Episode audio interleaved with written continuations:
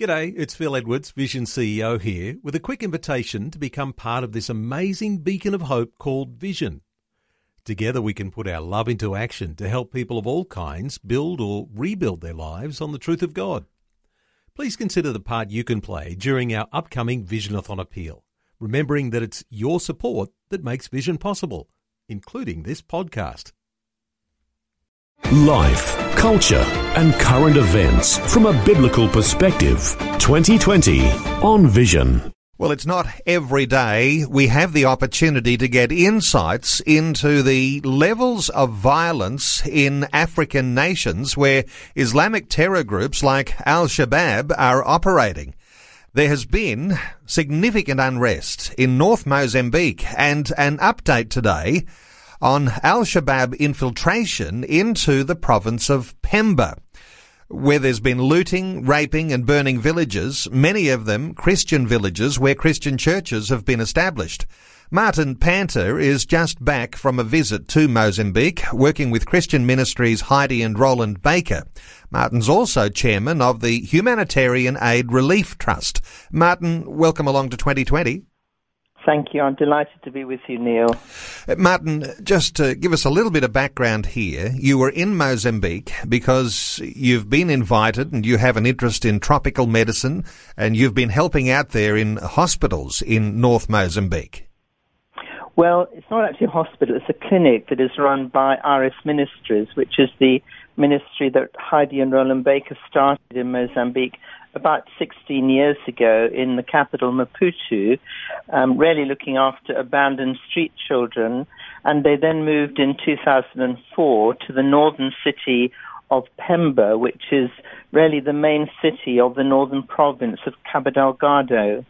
And I was invited there seven years ago to teach my particular passion, which is tropical medicine, to the clinic. And they also have satellite clinics at various places around Pemba. But when I first went there, the Lord really laid it on my heart to be available for them. And so um, He's given me a real love for Pemba and Iris Ministries and the folk there. So I try to go back there twice a year. And Martin, you've been there a number of times, but this time was a little different. This time your security was at risk and you felt that quite intensely. Well, I didn't personally, Neil. I know my family did, and they were quite concerned because over recent months there's been incursion of a group that's loosely called Al Shabaab. It actually means in Arabic the youth. It's not actually related to the Al Shabaab coming out of Somalia, although there may well be some similar ideologies. Basically, this is a group of probably between 1,000 and 1,500 somewhat disenchanted youth, predominantly from the, the province of Cabo Delgado. And Heidi Baker said last week, as she was sharing about it, they're here because we're here. And the fact is that over the last 10, 12 years, since Heidi and Rolland have been ministering in northern Mozambique, over 12,000 new churches have started, which is actually quite remarkable. It's in an area that was formerly termed the missionaries' graveyard. And over the last 12 years, I say there are 12,000 churches, and that is growing. And the only reason I can really give for that is what Paul said in 1 Corinthians chapter 2 verse 4 where he said my message and teaching were not just with wise and persuasive words but in demonstration of the spirit's power and these people have seen incredible healings i've seen some myself neil of not only blind eyes opened and deaf ears unblocked, but the dead being raised and all manner of illnesses and sicknesses being restored by Jesus. And so they see the power of God at work in an area which is probably quite syncretistic with both Islam and witch, witchcraft. And where they see the power of God at work, they realize that his power is so much greater than any of the other demonic powers that they've experienced previously. We'll just dwell here for a moment when you say that over the past 12 years there have been 12,000 churches planted uh, in this area in North Mozambique and uh, you mentioned that Heidi Baker says they're here because we're here and it indicates a real spirit spiritual opposition to uh, what is obviously an incredible breakthrough with the gospel in that particular part of the world. What are your thoughts on the spiritual battle that's going on, Martin? Absolutely. I'd say this is primarily, Neil, a battle in the heavenlies. The Bible says that we don't battle flesh and blood, but we battle principalities and powers. And we see this very much as a, a battle in the heavenly places. And so last week when I was there, we were praying and fasting and really seeking God's heart and really playing blessing on, on the persecutors. Jesus said we must pray for those who persecute us. And that's really difficult, particularly with some of the appalling atrocities that are taking place. The dear cleaner, a lovely lady, we call her Mama, who cleans our, our, our clinic in Pemba lost three of her immediate family members beheaded last week. And so these are very real and very near um, atrocities that people are experiencing. And it's very difficult if any of our listeners lost one of their loved ones due to a terrorist attack and they were beheaded. I think we would all find it incredibly difficult to love and forgive, but that is what we are bidden by Jesus, and He alone gives us the power and the grace to do that.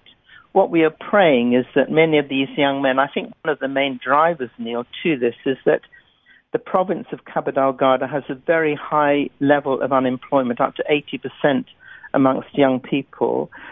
Most of them living on an income of $2 a day or less, which means most of them have nothing and there's been a huge amount of money invested, particularly in the northern part of the province, near a town called Palma, which is near the Tanzanian border, because they've found probably either the second or third largest reserves of oil and natural gas in the world there. So there's a, a, a number of large corporations, particularly the American corporation Anadarko, um, who've invested over a billion dollars there already. So there's huge amounts of money flowing in from the oil companies, and the young men see this, and naturally they become not only angry but disenchanted with the government. It only really needs someone who's got some kind of charismatic sort of personality to say, look, let's unite behind um, me or behind us and let's get a cause and an ideology and we'll give you some money. And many of these men, mostly sort of young men between 18, 16, 18 and 20, have formed small groups, usually between about 8 and 10, um, and going out into the completely unprotected villages and committing these atrocities because the villages have no protection whatever. There no, there's no police force, there's no kind of army presence there.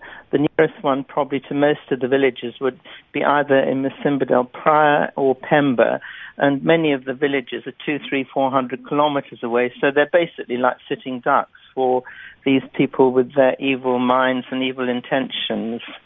And so we have your first-hand experience, Martin, because working there, uh, training in the medical clinic, uh, when there's been this looting, raping, and burning of villages, uh, those who've been injured, I guess, make their way to the clinic, and you've met people firsthand Absolutely, who'd been. Yes, I saw a number of them last week. One was a, a lovely young man called Abdul, who'd actually been stabbed and actually chopped with a machete, and I saw him, a Muslim, and um, we were able to help him with some medical expenses. And then he said, Dr. Martin, can you pray for me?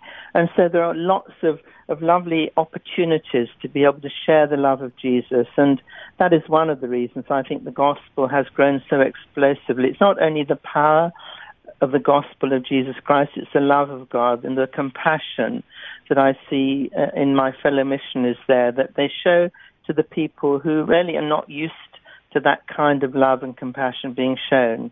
And it draws people in. I mean, the Bible says the love of God constrains us, and when that compassion can flow through us, with but through the means of the Holy Spirit, then people are drawn to Jesus. And I've had many opportunities in the clinic of praying with people who are Muslim. I always ask them, I say, look, I'm a believer in Jesus Christ. Are you a Muslim? Most of them are Muslims. They say, we're Muslims. I say, would you mind if I prayed in the name of Jesus for your healing?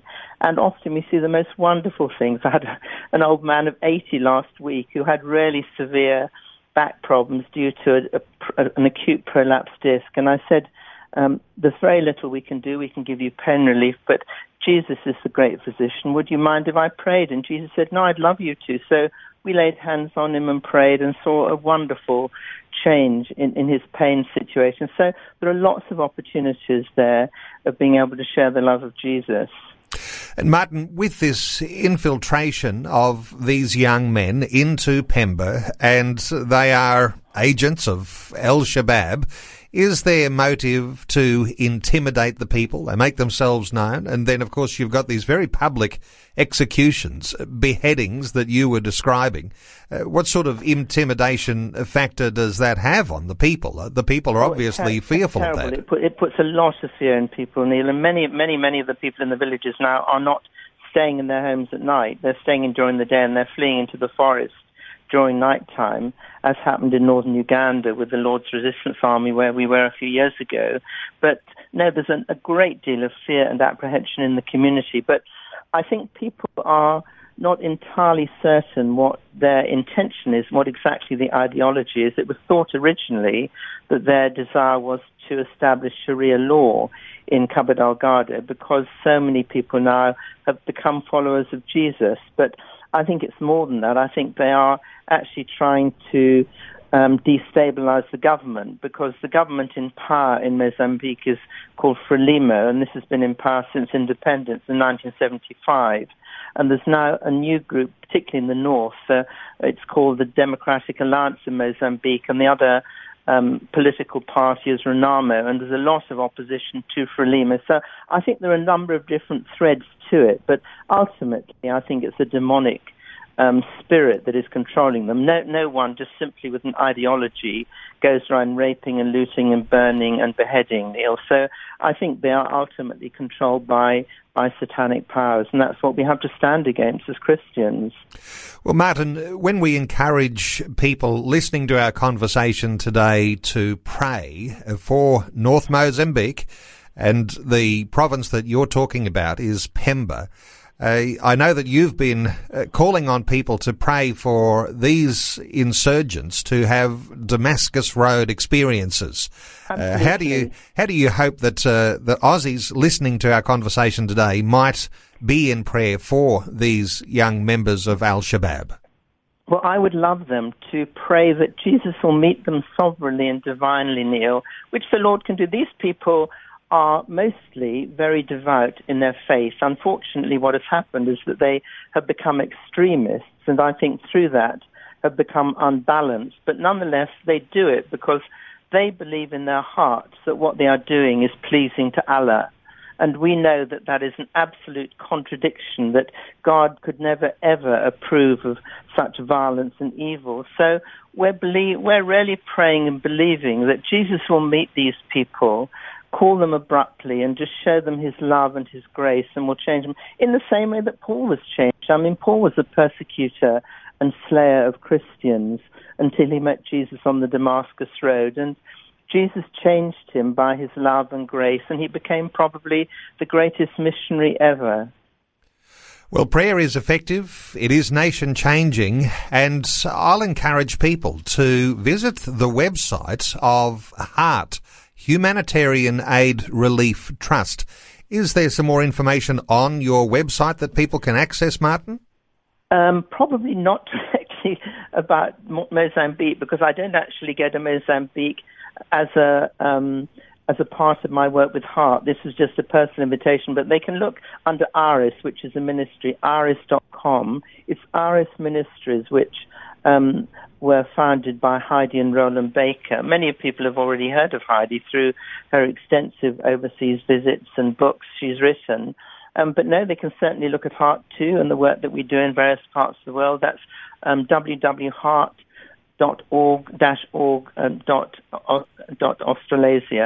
Um, but um, I'd really encourage people to pray and really seek God and pray as the Holy Spirit leads them for peace and for God to be glorified even through this terrible and horrific situation that's taking place right now. And also that God will give peace to the missionaries who've stayed. I would have loved to have stayed, but there are some somewhere around 60 young, predominantly Western missionaries who are remaining there. And Heidi and Rolland themselves are clearly targets because they were the the pioneers of this work, and they're staying no matter what. So, if I could just really ask dear brothers and sisters in Australia to pray for the situation and really intercede on behalf not only of the terrorists, those who've been hurt, those who've been bereaved, but also on behalf of the missionaries who remain there. I'd be so grateful. Well, Martin, thank you so much for taking some time to share your thoughts and your heart with us today. Martin Panter, just back from North Mozambique, working with the Christian Ministries Heidi and Rolland Baker there, but also with the clinic in Pemba. Martin is also chairman of the Humanitarian Aid Relief Trust based here in Australia. Martin, thank you so much for taking some time to share your thoughts with our listeners. Bless you. It's been a pleasure, Ian. Thank you so much. Before you go, thanks for listening. There's lots more great audio on demand, or you can listen to us live at visionradio.org.au. And remember, Vision is listener supported. Your donation, large or small, will help us continue connecting faith to life for hundreds of thousands of people across Australia and around the world. Learn more or donate today at visionradio.org.au.